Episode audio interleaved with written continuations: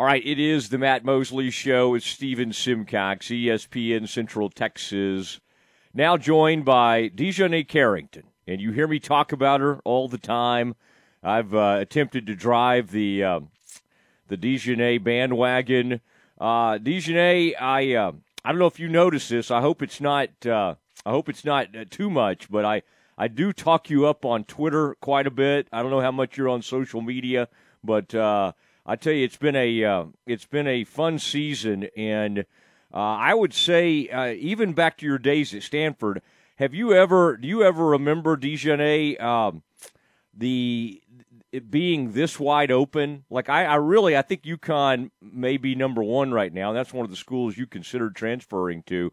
But I really sort of have that sense, and I haven't had the sense in the past, that truly everyone in like the top, 10 to 15 has a legitimate chance of winning a national title. Yeah, this is definitely the first year that I can remember, at least in the last 5 years that I've been in college, that it has been this wide open and that every team, like you said, truly, truly has an opportunity to, I'd say, at least get to the Final Four, but ultimately compete for a national championship, yeah.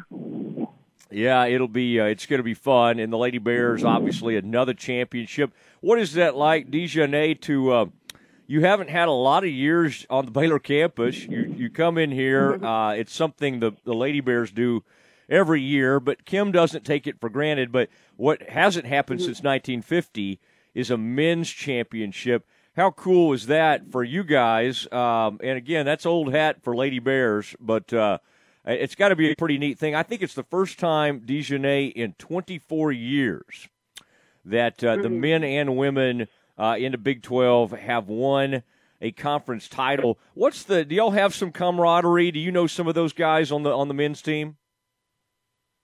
Yeah, I mean, of course, me being new, I haven't gotten to spend much time getting to know them, just trying to keep with the COVID protocols and social distancing and things of that sort. But we definitely see each other in passing, and our practice gyms are right across from each other. So we see each other, and we're pulling for them the whole time. We were so excited for them to be able to win it and celebrate that victory and that Big 12 championship along with us. But, yeah, like you said, Coach Mulkey never takes it for granted, especially in a year like this one where there was so much uncertainty and so many things were up in the air the entire time. You know, it was very rewarding at the end just to see that we were able to stick together through multiple pauses for a lot of reasons out of our control and ultimately win that Big 12 title. But we're not done yet, and we're not satisfied at all.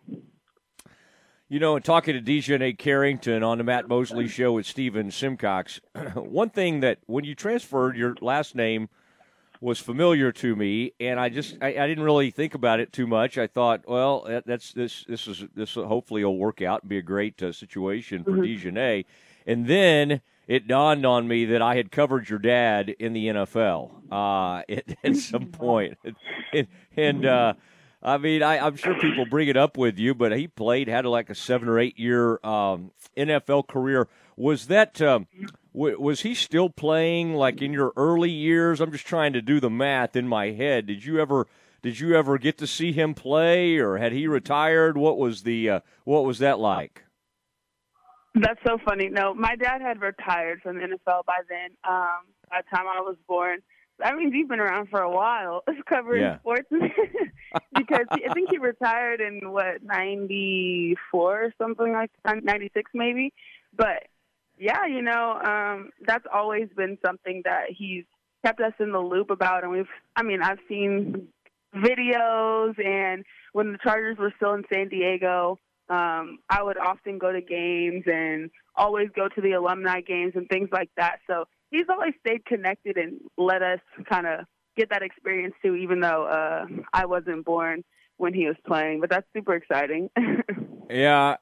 And by the way, I graduated from Baylor in 95, so I'm not that. I mean, it really sounded like I was sounding very old, but I just was a child prodigy and started covering. No, I started covering the NFL with Bill Parcells in 2003, but I just remember your dad and maybe it was in association. They may have played the Cowboys in there because that was all of our team, and the Cowboys won all those titles there. What was that like? Now, your dad did some coaching, and I think, was he an assistant to your mom at one point? I mean, that really had to be something. So at what point, now I know your mom was your high school coach, but that would be a lot of pressure. I guess in some ways it's fun, but were you ever able to turn it off, like at the dinner table? Were they still breaking down how you'd been at practice or games, or were y'all able to separate that? You know, they had a really good balance. Like you said, yes, my mom was my head coach and my dad was the associate head coach. And actually, my sister was one of the assistant coaches as well. She's 8 years older than me. So it was definitely a family affair. But they did a really good job of turning it on and off and knowing when to be coach and when to be mom and dad and sister. And they had also, my parents coached my sister when she was in high school. So they had experience, and my dad coached my brother in high school playing football. So I was kind of, you know, the third go-around of it, and so by then I know that they had it down pat. Yeah, that would be interesting on the sidelines. You got mom and dad over there. You got sister. Talk about a family affair. It is DiJonai Carrington joining us, the Matt Mosley Show, with Stephen Simcox, and I'm just curious about how this transition. I mean, You grew up in San Diego, play high school there, then go to the farm, which is what they call Stanford, and big-time academic school, double major. Was it culture shock? You didn't even get to visit most of these schools that were recruiting you in the and I don't know how exactly that goes. You get in the portal. UConn's after you, Oregon. Baylor has an opportunity for you. Why did you choose Baylor? And then what was it? Was it a little bit of culture shock for a California girl to end up in Texas?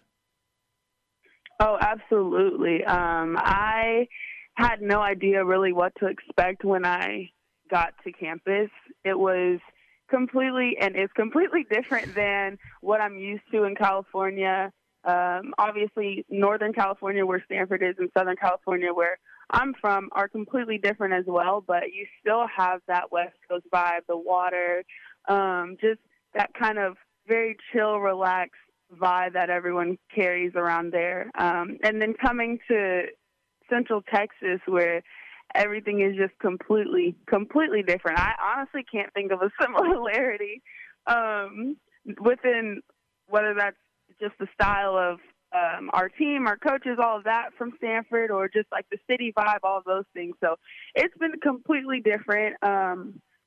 Different is not bad, though. Different is good at times, and I'm very grateful to have the opportunity to have came here, and I definitely don't regret that decision. But it has definitely been completely different. And then with the snow, I know Texans aren't used to that either, but I personally had never actually seen snow like fall from the sky. I've seen snow on the ground before at some of our trips in the Pac-12, but never actually been in a snowstorm and had to try to drive through the snow and things like that. Yeah, I hope you were able to do that. Just so you know, none of us are used to it either. You know, we were all lost together, so we were all struggling. And I know. I talked to Kim after one of those games y'all did play. That was a tough one to get to, like on that Wednesday or Thursday. And she didn't sound real pleased. You know, like I just think it was kind of dangerous for everybody. But y'all got that game played. Talking to DiJonai Carrington, who's really become, in my opinion, one of the top reserves in the country. DiJonai, how's that been? I mean, you were a star in high school. You averaged 14, 15 points a game at Stanford. I know you're starting for them. To come off the bench, I mean, that has to be a little different, but yet you've I mean, I don't think there's a better reserve really in the country. So have you embraced it? Does it still feel a little weird? How have you tackled that? Yeah, you know, it's definitely been different. And it's always, you know, you have to adjust to whatever your team needs. And I think that I've been able to be kind of that spark that we know we have coming off the bench, and I try to just be consistent in what I bring to this team. You know, I'm not so much worried about who starts the game. I think it's more about who's in the game when the game's on the line and who's on the court when, you know, it's getting down to the nitty-gritty.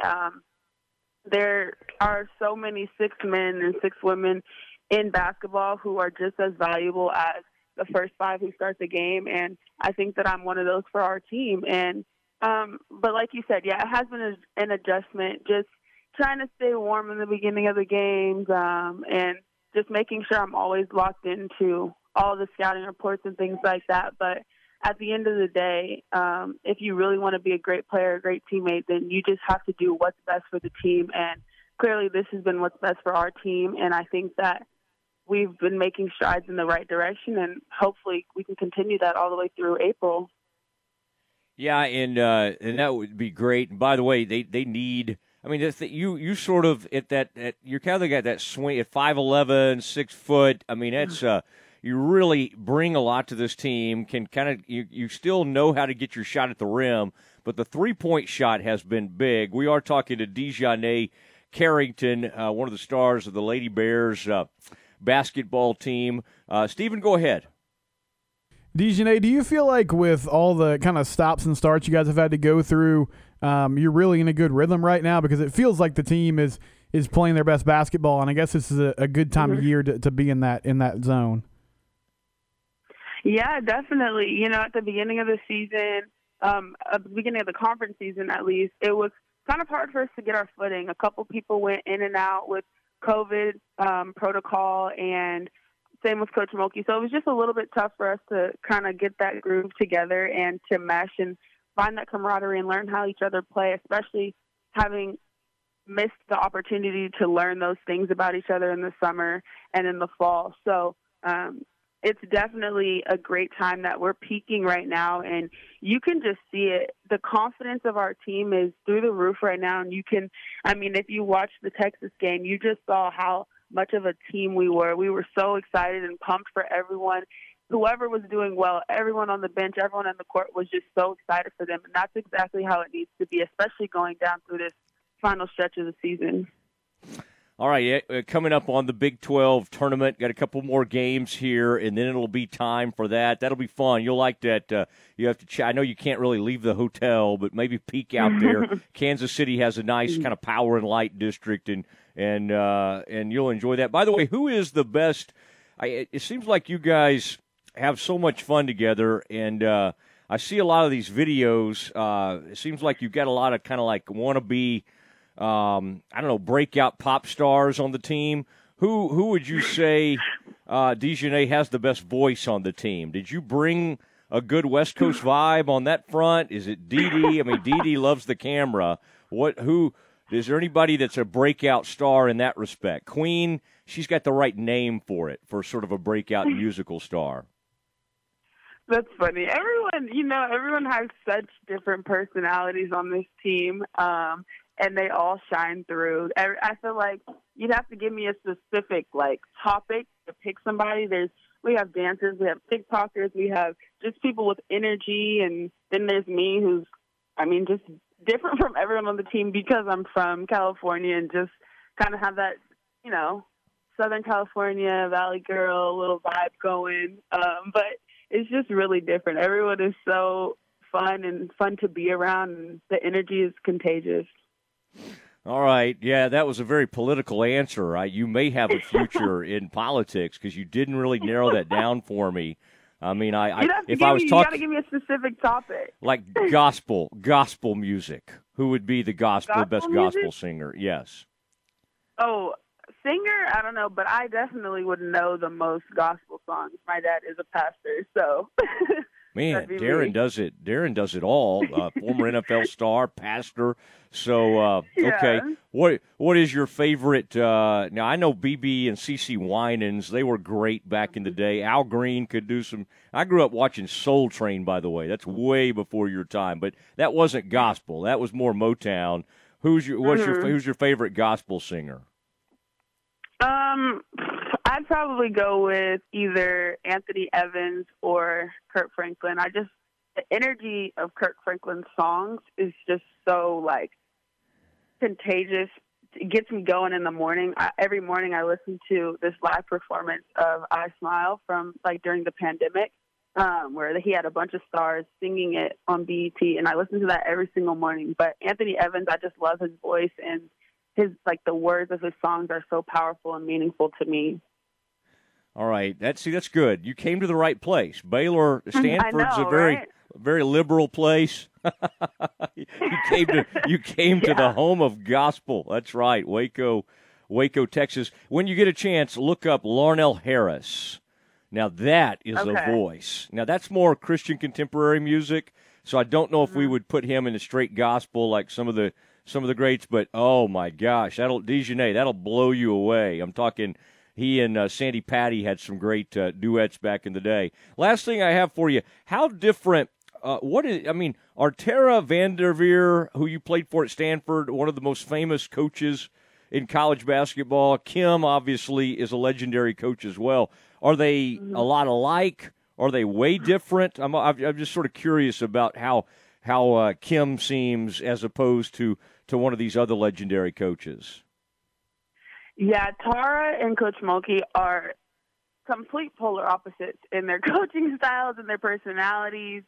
I honestly have sat there and tried to kind of figure out, what's similar about them? And I can't find anything besides maybe like their height or something like that and their greatness and the success that they've had. But their coaching styles, their philosophies, their just their personalities in general are just completely different. And so it's so funny that I have had the opportunity to play for these two coaches because they're just so different. I don't know. You can't really compare their greatness, but they've both taught me very different things in very different ways. All right. Yeah, it is fascinating. And, it's really cool. One of your best games ever, you did it against Tennessee, one of the most storied programs.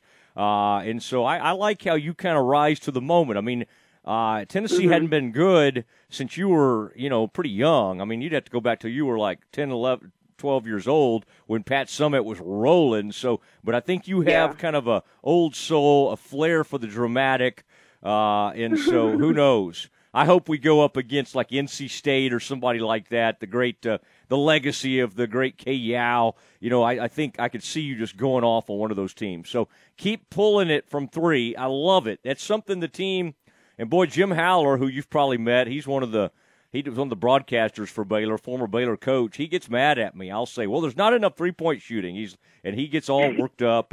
But when you started pulling the trigger out there, that opened up a whole dimension to the team. So I want you to be more like the Utah Jazz – and I'd like to see you pull about 10 to 15 of those a game, all right? You can tell Coach Mosley told you so, all right?